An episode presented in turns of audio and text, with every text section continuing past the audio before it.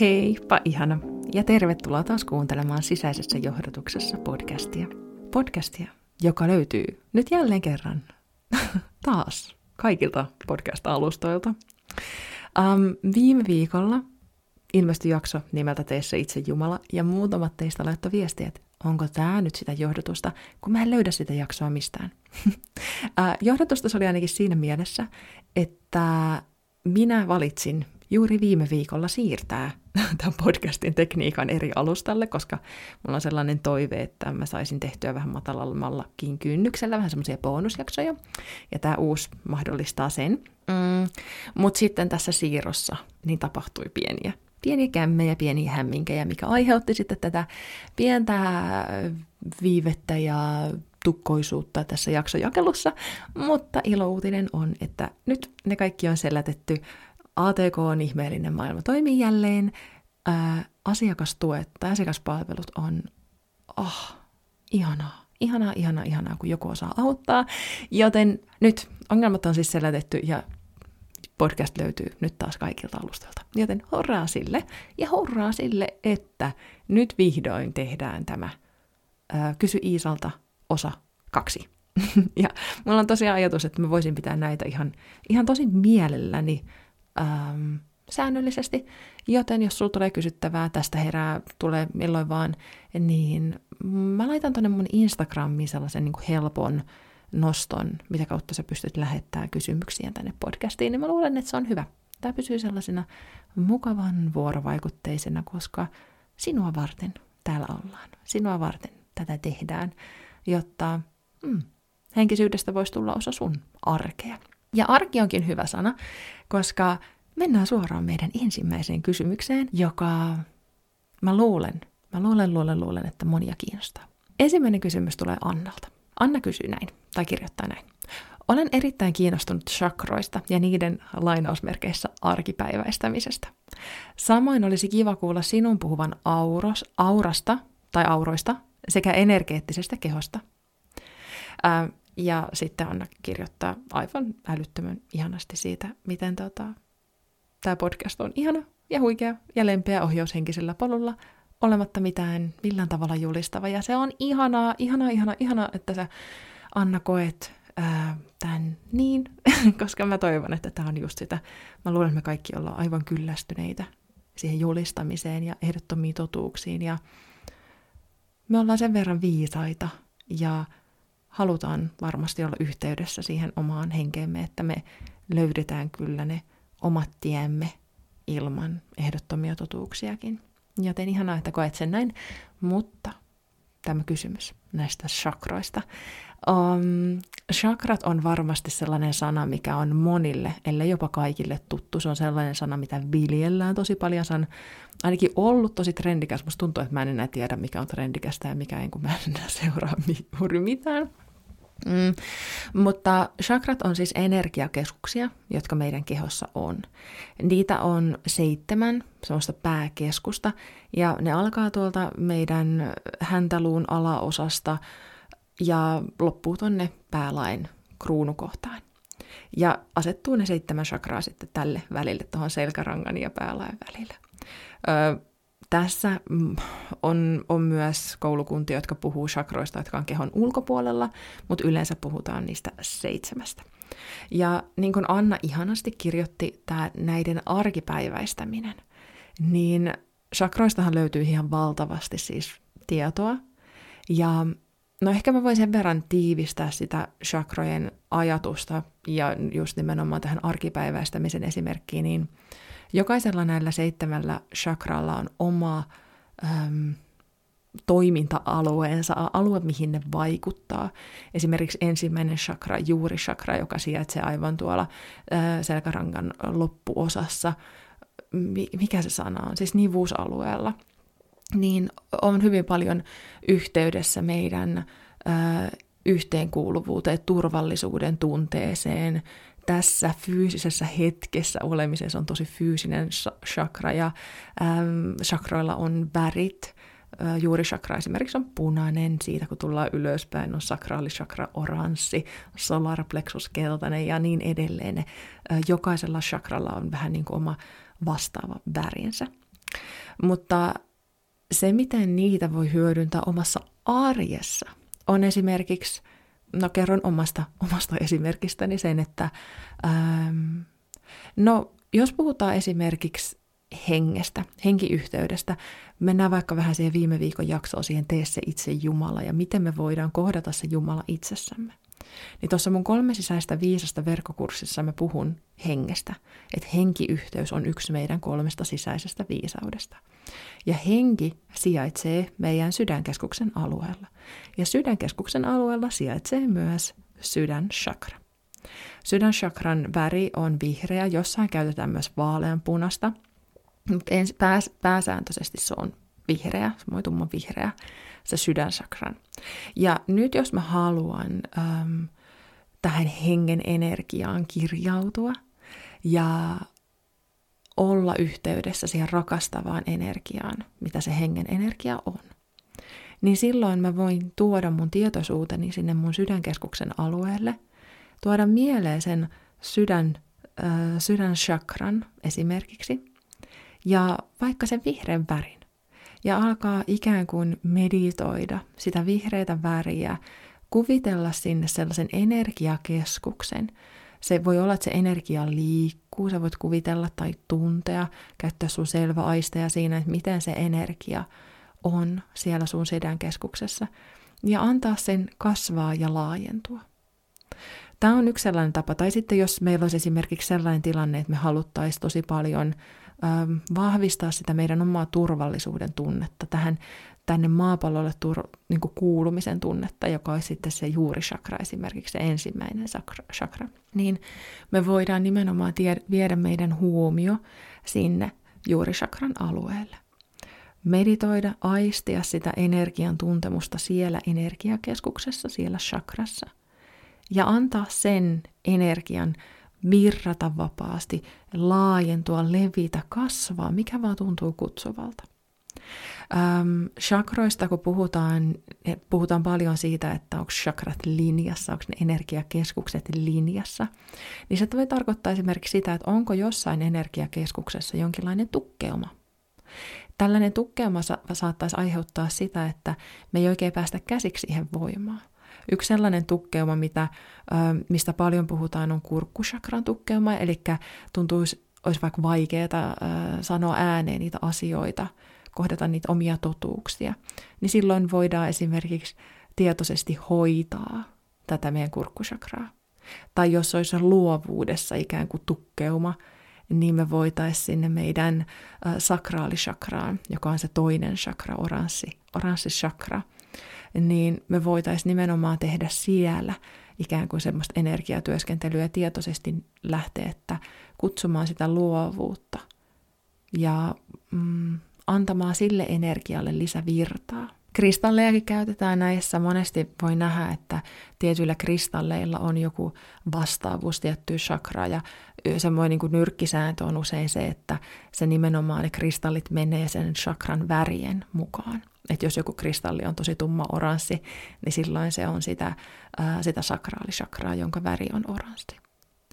Joten, ja, ja näillä väreillä voi muutenkin tukea, että jos nyt haluaa itselleen semmoista luovuutta, ää, niin voi laittaa itselleen oransseja asioita, oransseja vaatteita, asusteita, koristeita ja mikä vaan niin kuin herättää ja itseään muistuttaa.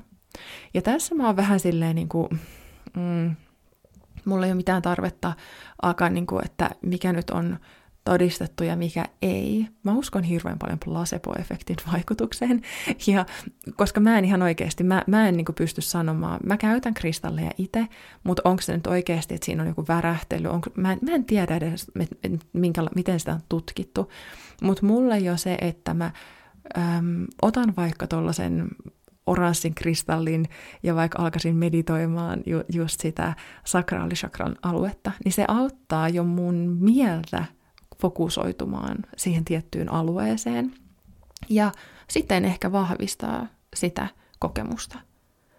Ja mun mielestä jo se itsessään on tosi, tosi tota, mm, palvelevaa. Jos nämä kristalliutut ja sellaiset kiinnostaa, niin laita mulle viestiä, niin, niin katsotaan, lähdetäänkö me tutkimaan niitä enemmän. Ähm, varmasti niistä on siis olemassa tietoa ja ihmiset on hirveän kiinnostuneita, kiinnostuneita niistä, mutta mm, mulla ei ole sitä ammattitaitoa sanoa, mutta laita viestiä, jos se kristallit kutsuu sua. Se, mitä vielä noista chakroista, niin itse asiassa palataan vielä tähän Annan kysymykseen. Ähm, aura ja energeettinen keho. Niin miten mä opetan tuolla sisäisen johdatuksen oppikoulussa, ja itse asiassa nyt lainausmerkkeihin tai lainausmerkkeihin kuin sulkumerkkeihin mä haluan sanoa, että siihen on tulossa pieniä muutoksia tuohon oppikouluun, nimittäin mä aion avata sen sille, että sinne pääsee koko ajan tulemaan. Ja mä teen siihen varmaan sellaisen version, että siihen voi käydä niin kuin, mm, yksilö, niin kuin yksityisvalmennuksessa tavallaan mun kanssa sen sisällön. Joten mä kerron tästä varmasti lisää, jos haluat varmasti tietää, niin mä kerron täällä podcastissa, mutta voit tulla myös mun sähköpostikaveriksi, sieltä saat lisätietoa, mä laitan linkin tuohon jaksokuvaukseen. Mutta oppikoulussa mä opetan kakkosviikolla näistä energiayhteyksistä, ja silloin puhutaan myös tästä energiakehosta ja tästä aurasta. Se, mitä se, tämä nyt tää taas ihana sana, mitä Anna käytti, tämä arkipäiväistäminen, niin mitä sitä voi hyödyntää arjessa, mitä se vaikuttaa meihin arjessa, niin se vaikuttaa sen, että jos meidän energiakeho on siis tässä meidän fyysisen kehon ulkopuolella ja se on se mm, ikään kuin ähm, kalvo tai lasi, minkä kautta me suodatetaan meidän selväaisteella esimerkiksi informaatiota. Siinä missä, tai se toimii sellaisena niin kuin kalvona, ja jos se on tosi tota, ikään kuin tukossa, äm, siihen on kertynyt paljon sellaista matala värähteistä energiaa, niin se häiritsee sitä meidän selvaistien hyödyntämistä. Ja se vähän niin kuin vääristää helposti sitä. Ja me varmaan kaikki tiedetään ne semmoiset fiilikset, kun joku vaan tuntuu olevan jotenkin vähän off. Että tuntuu, että tämä, homma niin, ö, ei, ei tule ihan hyvät fiilikset. Niin silloin me ollaan aistettu sillä meidän energiakeholla niitä energioita, mitä siinä ympäristössä on. Ja se, miten me sitten vastaanotetaan se informaatio sieltä energiakehosta, on tosiaan niin kuin ne selväaistit, joita opetetaan siellä sisäisen johdatuksen oppikoulussa myös tosi maanläheisesti ja käytännönläheisesti. Ja äh, kun puhutaan energiasuojauksesta, energiapuhdistuksesta, maadottumisesta, josta itse asiassa puhutaan meidän seuraavassa kysymyksessä vielä lisää, niin ne kaikki hoitaa sitä meidän energiakehoa ja kaikki, mm, mun mielestä hoitaminen, hoivaaminen on, on hyvä asia, huoltaminen on hyvä, hyvä ajatus. Ja niin siihen vaikuttaa tosi paljon just ne asiat, millä me ympäröidään itseämme.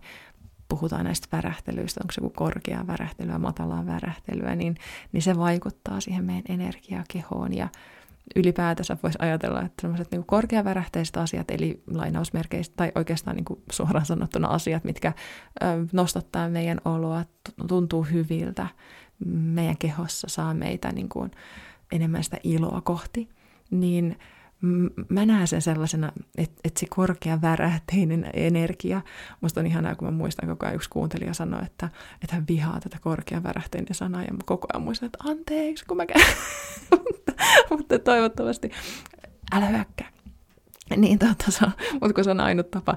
Mutta se on vähän niin kuin sellainen ultraäänipesuri, joka putsaa sitä meidän energiakehoa. Eli mitä enemmän me tehdään itsellemme hyviä asioita, kutsutaan sitä sellaista ö, kaunista eteenpäin vievää, rakentavaa, hoivaavaa, koivaavia asioita meille itsellemme, omaa energiaan, niin se jo vähän niin kuin automaattisesti pitää huolta siitä meidän energiakehosta. Haa tämä on kyllä asia, mistä voisi puhua tosi tosi paljon, Joo, ja tästä puhutaankin tosi paljon, mutta mä toivon, että mä sain vähän vastattua tähän Annan kysymykseen siitä, että miten niitä chakroja voisi hyödyntää siinä meidän arkipäivässä. Ja ehkä nyt jos mä vielä tiivistän sen jotenkin, niin nimenomaan se, että jos me kaivataan meidän elämäämme jotain, mm, me kaivetaan sitä sellaista lempeää rakkaudellista energiaa tai sitä äm, tulista luovuuden energiaa tai tai esimerkiksi kolmas, kolmas silmä, tuossa otsan korkeudella oleva energiakeskuschakra, niin jos me halutaan päästä vielä niin kuin enemmän tähän tällaiseen ei-fyysiseen todellisuuteen, niin keskittymällä näihin tiettyihin energiakeskuksiin me voidaan herättää sitä voimaa itsessämme. Sitähän se on, että se on meidän voimaa, ja kun me keskitytään siihen tiettyyn chakraan, energiakeskukseen, niin me herätetään sitä voimaa itsessämme. Ja siinäpä se oikeastaan chakrojen arkipäiväistäminen. Ja kuten sanottua, niin sisäisen johdotuksen oppikoulussa me opetaan tästä ö, paljon enemmän. Se on heti kakkosviikon juttu, koska se on tosi tärkeä perus, perus, perusasia, jotta me voidaan mennä eteenpäin esimerkiksi niiden selvaistien hyödyntämiseen. Ja sitten mulla on myös sellainen minikurssi kuin Uudista energiasi, jossa mä opetan energiapuhdistuksen, energiasuojauksen ja maadottumisen, joten jos ne kiinnostaa, jos sä haluat niistä löytää sellaista selkeää, helposti lähestyttävää tietoa, niin Uudista energiasi minikurssi on avoinna jo, ihan koska vaan just nyt, niin mä laitan linkin siihenkin tuossa jaksokuvauksessa, niin jos haluat oppia tekemään itsellesi, hoitamaan sitä sun omaa energiakehoa, niin Uudista energiasi minikurssi on sua varten tehty. Kiitos, kiitos, kiitos Anna tästä ihanasta kysymyksestä ja joo, siirrytään meidän seuraavaan kysymykseen.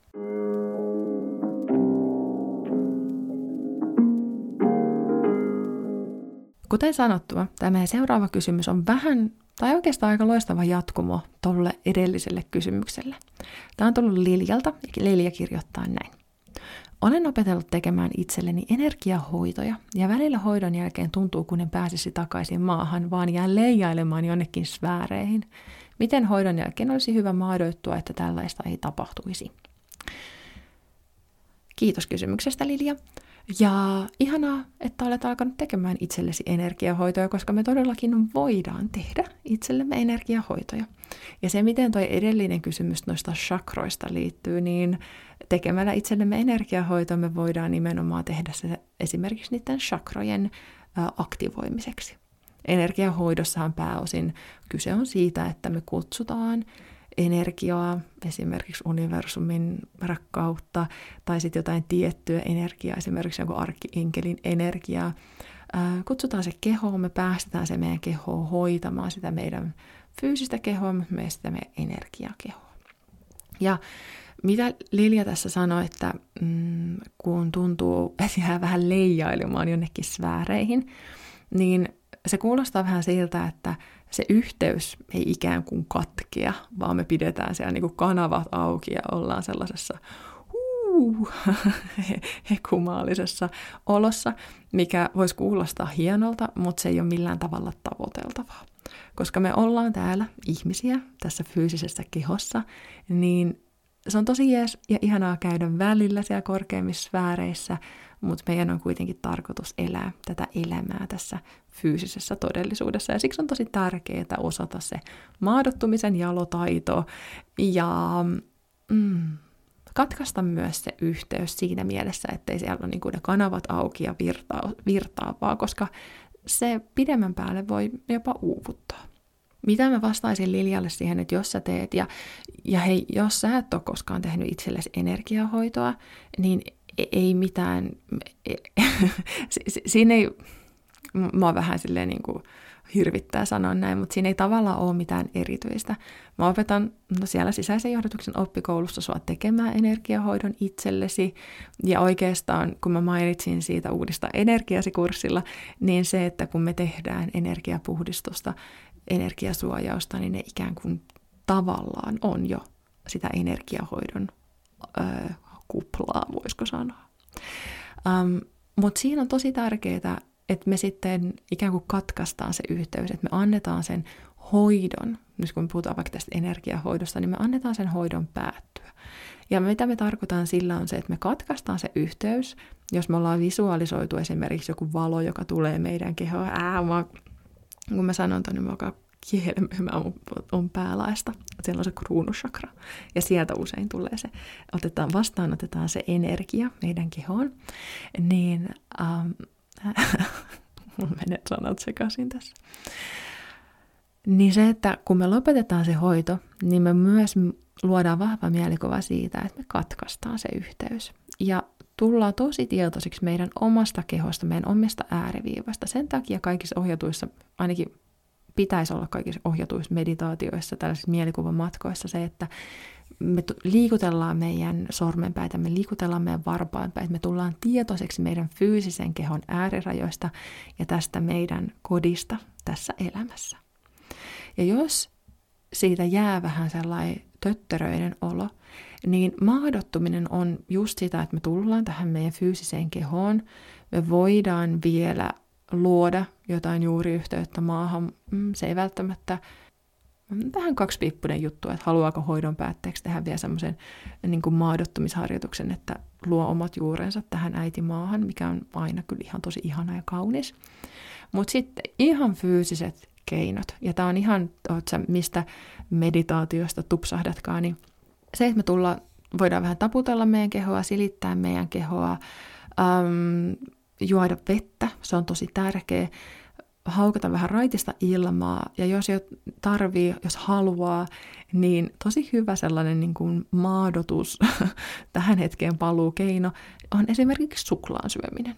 Mm, se suklaan, se rasvasuus, niin se palauttaa meidät tähän todellisuuteen, tähän kehoon ja auttaa niin kuin muistamaan, että hei, tässä ollaan.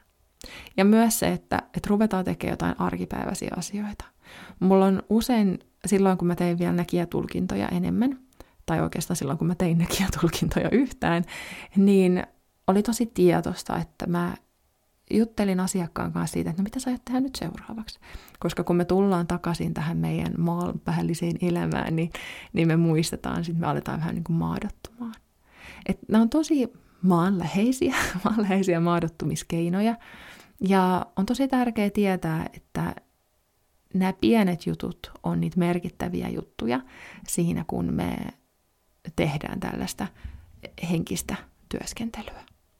Että et kaiken ei tarvi olla sellaista, varsinkaan, että et koska me eletään tässä todellisuudessa, niin silloin käytetään myös niitä tämän todellisuuden keinoja siihen, että voidaan jatkaa sitä arkista elämää, kun me ollaan käyty vähän tankkaamassa ja lataamassa itseemme sitä energiaa ja mm, mm, hoivaa sieltä henkimaailmasta.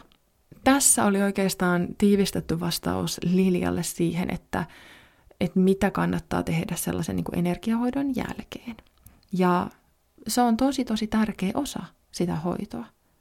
Se, jos me ei tehdä sitä lopetusta, sulkemista, maadottumista hyvin, niin se voi vähän niin kuin hajota se kokonaisuus, niin sen takia on tosi ihana tehdä se suht rajatussa energiassa se energiahoito. Ja, ja jos kiinnostuit niiden energiahoitojen tekemisestä, niin, niin kuin itselleen en, ensisijaisesti, niin opetan siellä sisäisen johdatuksen oppikoulussa, mutta sitten myös voit lähteä ihan kokeilemaan, koska kyse on siitä, että sä kutsut sun kehoon hoitavaa, rakastavaa, eteenpäin vievää energiaa, annat se laskeutua sun kehoon ja vaikka hyödynnät just niitä chakroja, että joka chakran kohdalla pysähdyt mielikuvien kautta, niin sellainen esimerkiksi voi olla jo energiahoito ja sitten just se sulkeminen siitä, että kun on valmis, niin kuvittelee, kuinka se valo lähtee pois, katkaiset sen yhteyden ja tuut takaisin tähän fyysiseen todellisuuteen, niin ei siitä tarvitse tehdä sen monimutkaisempaa tai vaikeampaa. Kiitos Lidia kysymyksestä ja otetaan vielä viimeinen kysymys.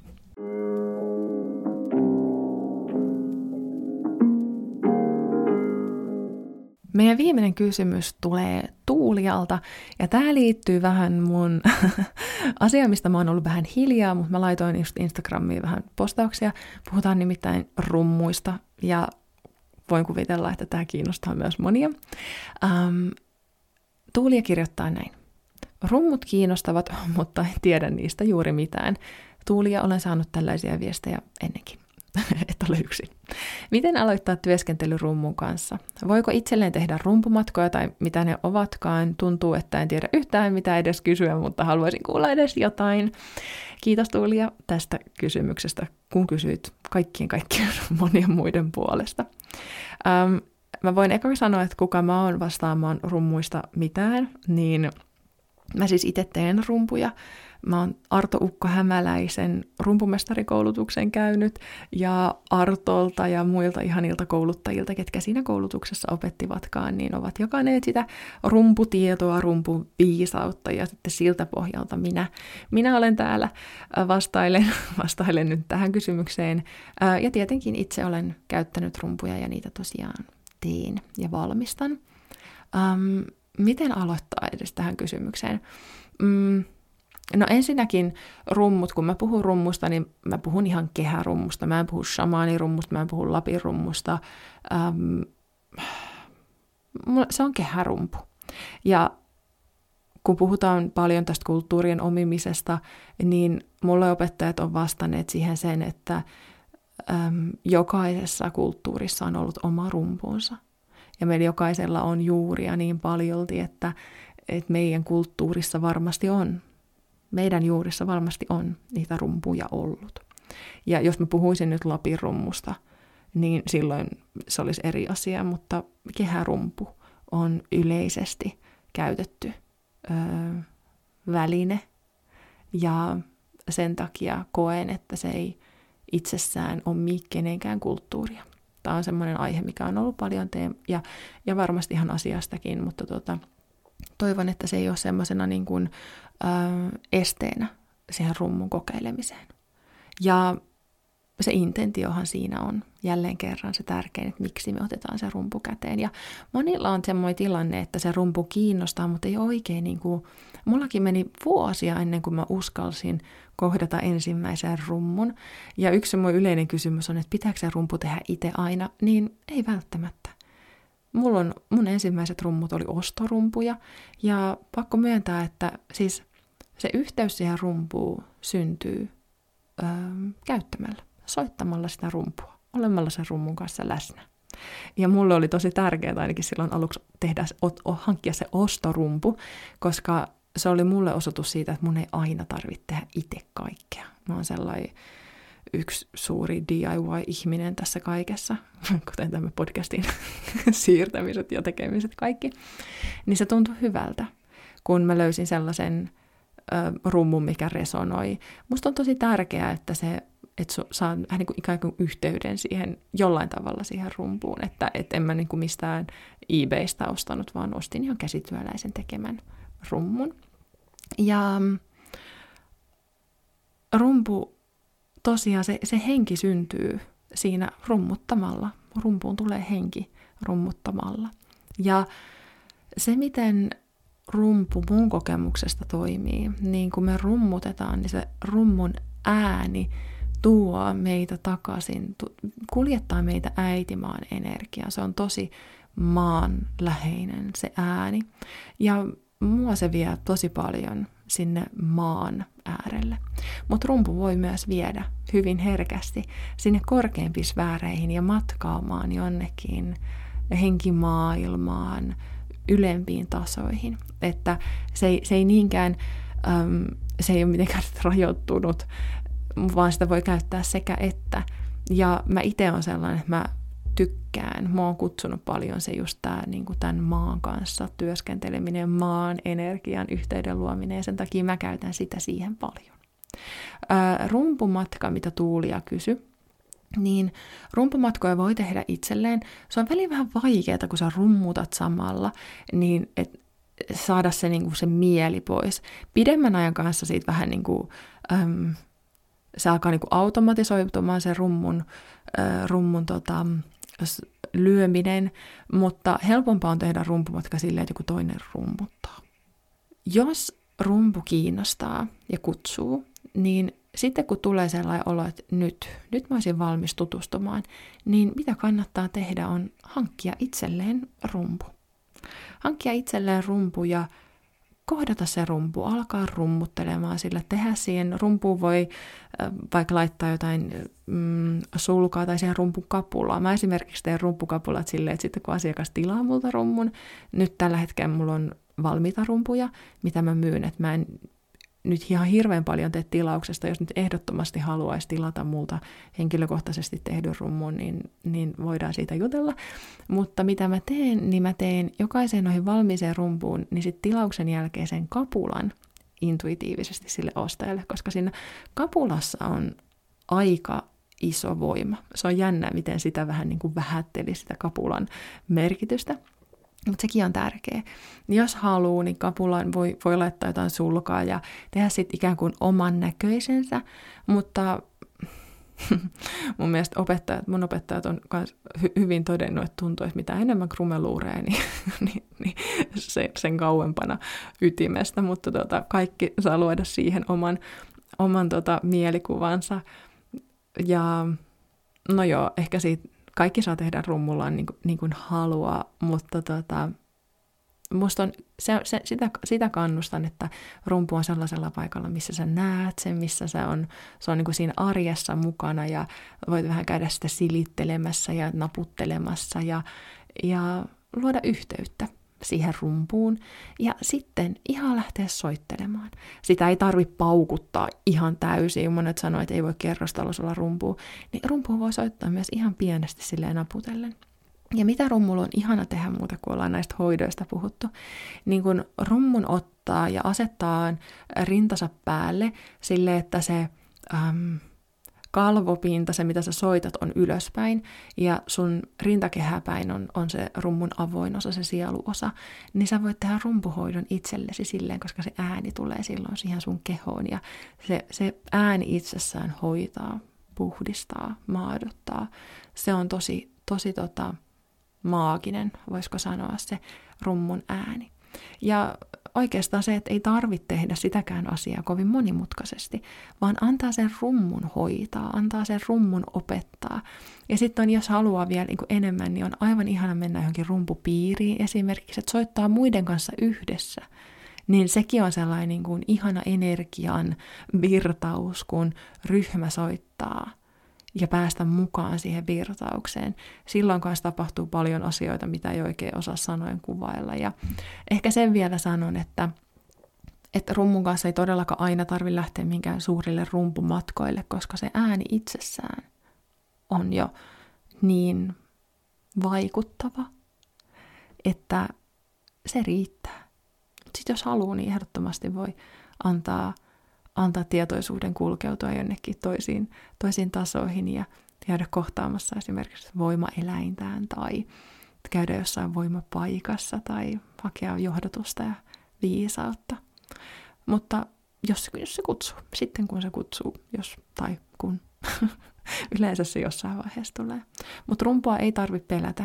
Mä on sanonut sen silleen, että jos sulla on kutsu, jos sulla on kutsu ja kiinnostus rumpua kohtaan, niin se on sun initiaatio ikään kuin siihen rummun maailmaan. Silloin, jos sua kiinnostaa rummut, jos sua kutsuu ne, niin ei se kutsu ole niin kuin tyhjästä syntynyt. Ehkä silloin rummulla on jotain annettavaa sulle ja mm, kannattaa kokeilla.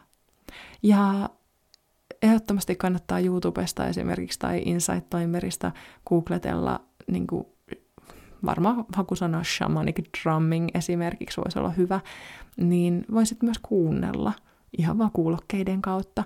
Se on hieman eri asia kuin ihan niin kuin rummulla rummuttaminen, koska se rummuttaminen on aika paljon voimakkaampi ja jotenkin orgaanisempi kokemus, mutta ehdottomasti se kuunteleminen, ja jos haluaa tehdä sitä mielikuvan matkaa esimerkiksi sen niin kuin rummu, rummun äänen parissa, niin silloin ne äänitteet, jos ei ole nyt kaveria siinä soittamassa sitä rumpua, niin äänitteitä kannattaa käyttää. Se on ihan, ihan varsin sallittua ja oiva tuki.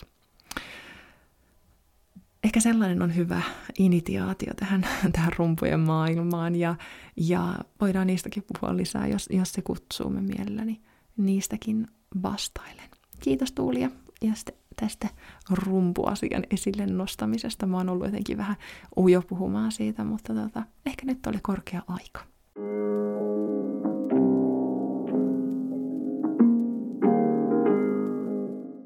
Siinä oli meidän Kysy Iesalta jakso. Kiitos Anna, kiitos Lilja, kiitos Tuulia näistä ihanista kysymyksistä, jotka varmasti anto monille. Tämä on taas hyvä osoitus siitä, että kun te kysytte, niin ja mä tiedän silloin, että hei, tämä resonoi tosi tosi monille, joten kiitos kun sanotatte näitä kysymyksiä. Mä en, mä en aina jotenkin välttämättä just huomaa noukkia niitä, mitkä sieltä li, li, li, linjoilla, linjoilla pyörii, joten tämä on tosi arvokasta.